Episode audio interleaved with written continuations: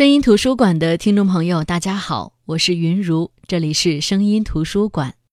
喜马拉雅 FM 是声音图书馆的独家合作平台。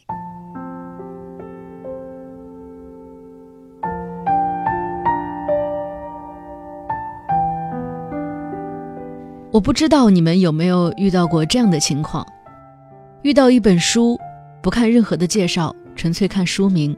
就觉得这本书可能会比较不好读，或者从书名上你能预测某种必然的结局，这个结局会是悲怆的，你不想去触碰的。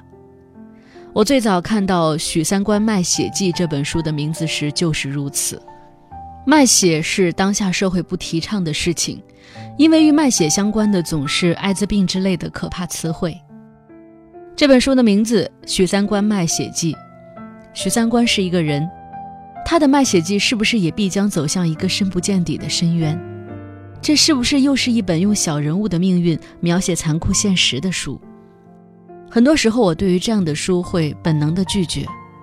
但是许三观卖血记太出名了，它是我绕不开的书。也就是大概跟自己的思想和本能斗争了三四年吧。我终于有勇气读这本书，才发现它和我脑海当中无限放大的悲怆截然不同。这是一本阅读起来感觉很轻松，但是阅读之后回味很久的书。所以本期的声音图书馆，我们就来分享余华的《许三观卖血记》。可能很多人说起余华，会更熟悉他的《活着》《兄弟》等一些作品。我也很喜欢，而他的《许三观卖血记》也得到了很多的赞誉。这本书入选了韩国中央日报一百本必读书，也是韩国大学的中文教材，也被韩国翻拍成了电视剧。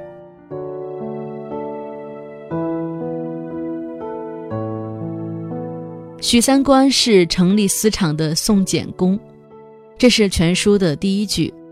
而随着之后的书写，我们也能发现许三观出场的年代大致是上个世纪的四十年代，所在的地域应该是中国江南地区的一个小城。许三观是城里的一个并不富裕的工人，爹娘死得早。一次他回乡下探亲的时候，偶然接触到了两个卖血的年轻人。那个时候，农村人和城里人对卖血的认知是完全不同的。农村人会觉得能去卖血的人都是身子骨结实的人，身上的血就像井里的水一样，你不去打水，这井里的水也不会多；你天天去打水，它也还是那么多。而城里人认为身上的血是祖宗传下来的，什么都可以卖，就是不能卖血，卖血就是卖祖宗。许三观回城的路上遇到的这两个年轻人，一个叫根龙，一个叫阿芳，他们教会了许三观他们信奉的关于卖血的那一套逻辑，比如卖血前一定要喝足够多的水，他们觉得水喝多了，人身上的血才会跟着多起来，水会进到血里去，这样血就多了。比如要给管你卖血的李血头带些礼物，打好交道，要不然他不要你的血。比如卖血后要吃一盘炒猪肝，喝二两黄酒，这样人卖出去的血就更容易回来，人的力气就回来了。就是这样，许三观卖了人生当中的第一次血，挣了三十五块钱，而他自己也终于知道什么是血汗钱了。这在当时来说是一笔不少的收入。在工厂里，他挣的是汗钱，而卖血那天挣的是血钱。这血钱不能随便花掉，得花在大事情上面。所以许三观就决定了，他要用卖血的这个钱来娶个媳妇儿。他的目标有两个人，一个是林芬芳，他们厂里的一个女工；一个是许玉兰，是小吃店里炸油条的服务员，被称作油条西施。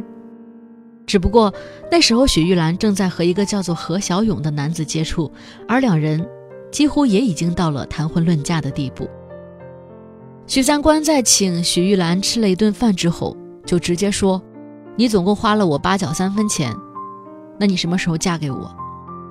这让许玉兰大吃一惊，但是她和许三观掰扯不清，许三观就直接去许玉兰家里见家长了。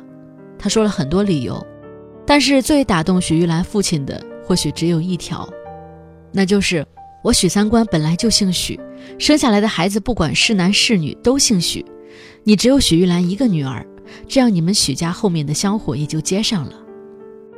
也就是这样，许三观娶上了媳妇儿，名字叫许玉兰。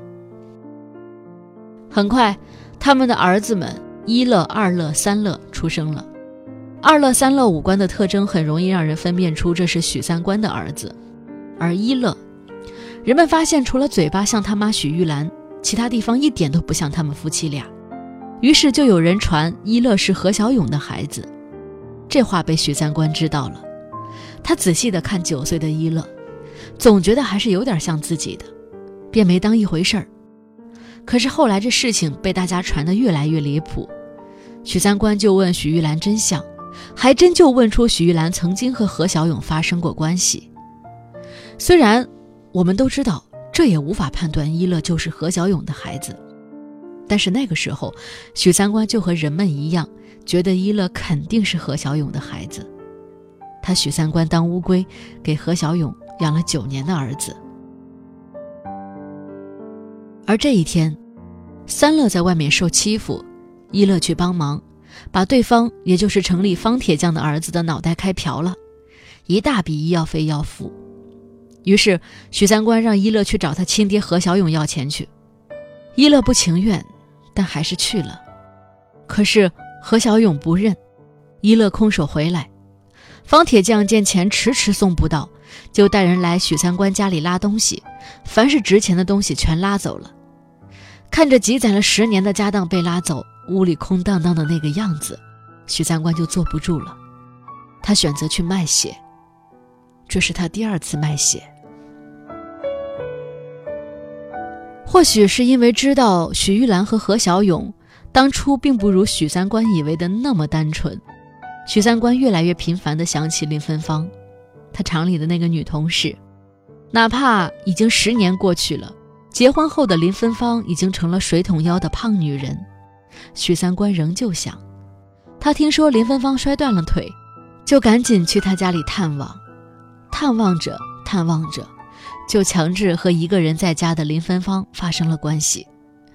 而从林芬芳家里出来，许三观刚好遇到了第一次带他去卖血的根龙和阿芳。浑身血痒的许三观就又跟着他们去卖血。这是许三观第三次卖血。他拿着卖血的钱，买了十斤肉骨头和几斤豆子给林芬芳送去。这些东西铺满了一桌子。不送还好，一送这么大阵仗的礼物，让林芬芳的丈夫一下子看出了端倪，逼问林芬芳好久才知道事情的真相。他跑到许三观家里大闹了一场。所谓的许三观强奸林芬芳的事情，变成了大家茶余饭后的谈资。而经过这一件事，许玉兰觉得在许三观面前终于抬起了头，毕竟两人扯平了。很快，随着时间的推移，上面要求开始吃大锅饭，家里的小锅小灶全都要拆除上交。可是，刚吃公家饭不久，就赶上了灾荒年。大锅饭都没东西吃了，自己的东西又被拆的拆，交的交，眼看没东西吃时，幸好许玉兰这些年偷偷攒下的粮食起了作用，虽说也是不够吃，一顿饭都没吃饱过，可不至于像别人那样全家饿死。为了让家里人忍过饥荒，为了让家里人在喝了五十七天的玉米粥之后吃上一顿好的，许三观再一次选择了卖血，那是他第四次卖血。忍过饥饿，他们看到了这辈子最多的大字报。本来以为这事儿跟他们小老百姓没关系，但不知道谁贴了一张大字报，说许玉兰是破鞋。于是，哪怕你再冤枉，哪怕你再多道理，你都没地方说理去。他们也不是真批判你什么，他们只是各种阶级、各种分子都找齐了，唯独缺一个破鞋。于是，许玉兰就成了天天陪着挨批斗的人。孩子们都跟妈妈疏远了，只有许三观，仍旧是人群中最关心许玉兰的一个。批斗终于结束了，可没过多久，孩子们却要响应知识青年到农村去的号召。一乐和二乐毕业都去了农村，只有三乐毕业后赶上了只留一个孩子在身边的政策，留在了父母身边，在机械厂当工人。几年以后，看到别人家的孩子陆陆续续的回来，许三观也着急。在一次一乐回来探亲，身体明显很虚弱的情况下，许三观还是狠了一把心，把一乐赶回农村。就在送一乐走的时候，他再一次去医院卖血，将三十元给了一乐，让他不要乱花，这钱要使在刀刃上，为将来能够回城努力努力。可是这次刚卖完血不到一个月，二乐插队的那个农村的生产队长来了，为了能够让二乐早日回城，许家必须准备一桌像样的饭菜招待人家。可是刚好赶上月底，家里只剩下两块钱。在无奈之下，许三观又一次去医院卖血。可是李血头不干了，卖一次血要休息三个月，怎么能不到一个月又来卖一次？刚好在医院里又碰到根龙，还是根龙帮着求了情，李血头才答应了许三观。这时候，许三观才知道，原来跟着根龙一起进城卖血的阿芳，之前因为卖血前喝了太多水，尿肚子喝破了，身体败了。而就在卖完血和根龙一起去吃猪肝、喝黄酒的时候，根龙突然晕了，送到医院，医生说是突发脑溢血，没抢救过来。那一刻，许三观前所未有的害怕，他怕他会像根龙那样死去，他认定根龙的死肯定跟长期卖血有关系。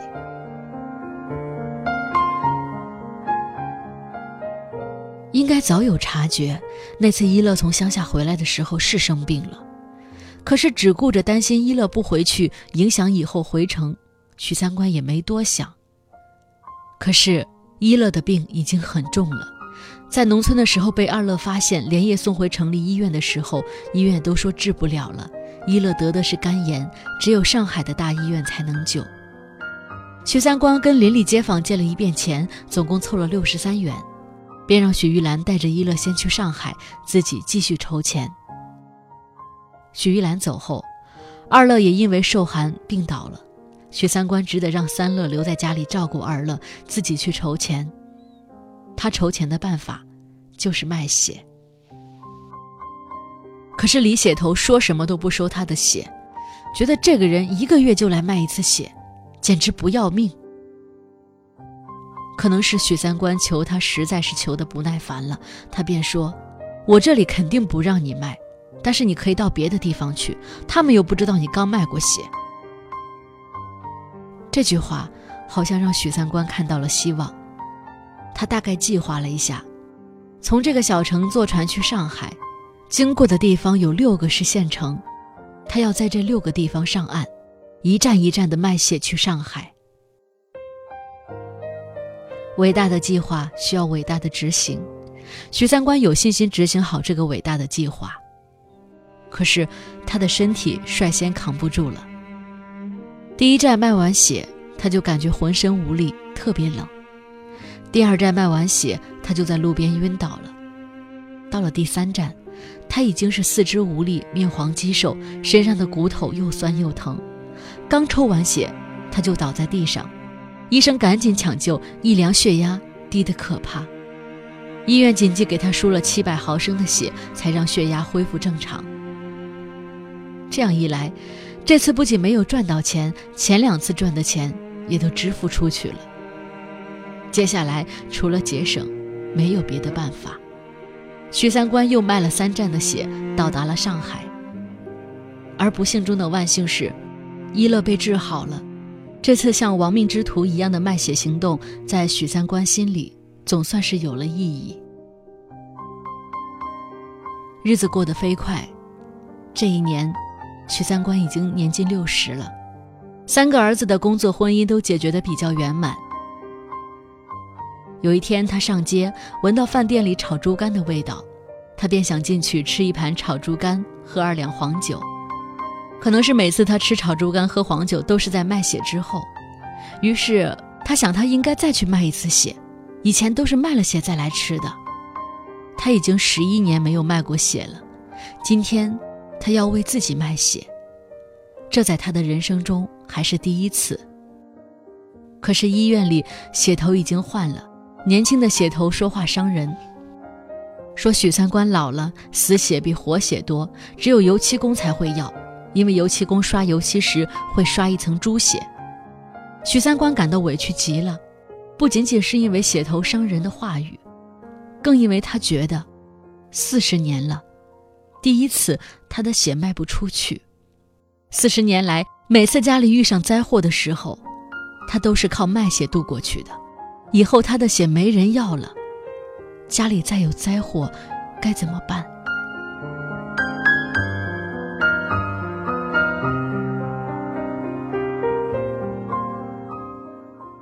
这就是《许三观卖血记》这本书。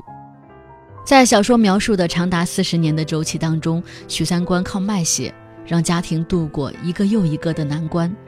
从这个角度上来说，许三观是这个家庭的英雄。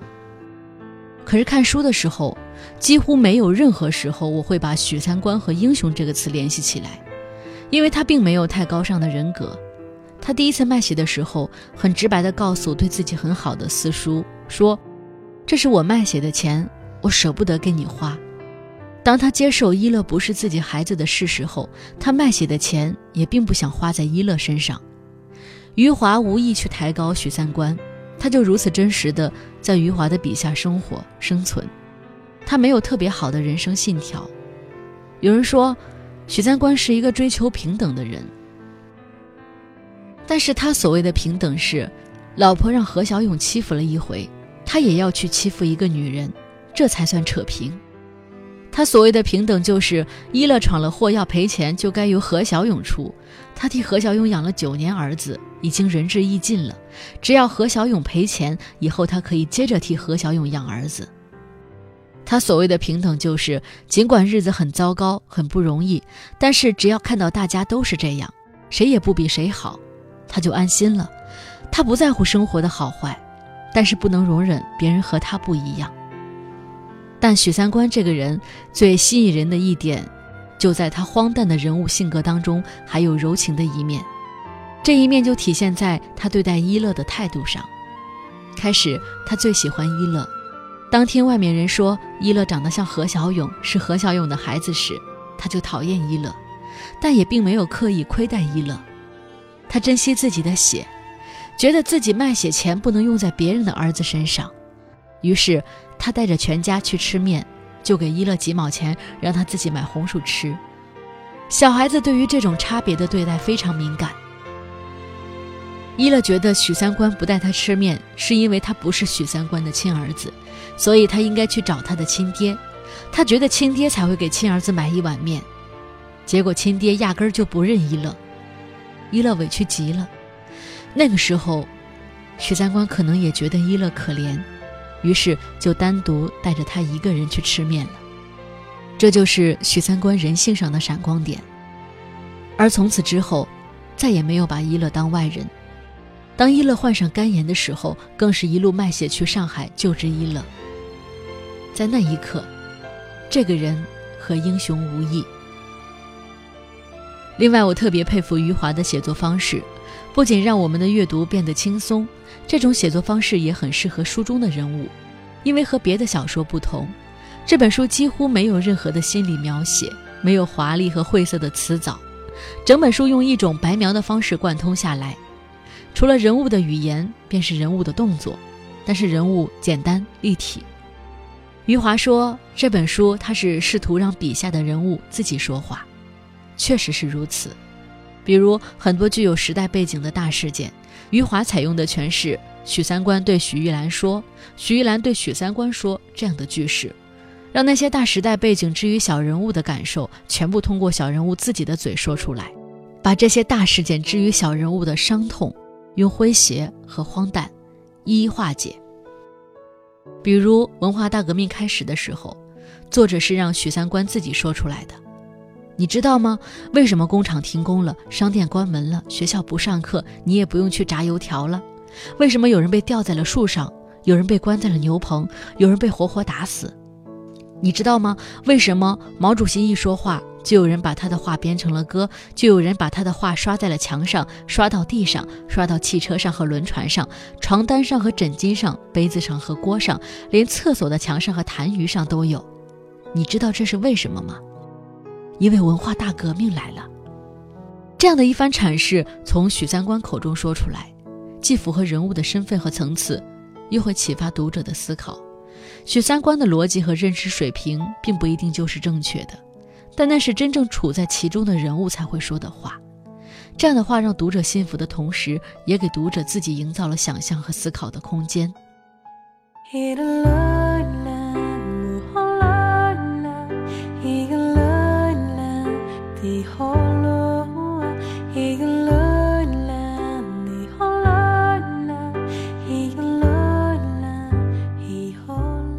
好的，这就是今天的声音图书馆。今天分享的是余华的作品《许三观卖血记》。有人说，读余华的小说总是会有一种后怕，他笔下的那个世界是如此的荒谬，却曾脱胎于真实，而其中的人们浑然不觉。那如今我们所生活的这个世界呢，又有多少荒谬是从未被察觉的？好的，我是云如，这里是声音图书馆，我们下期再见。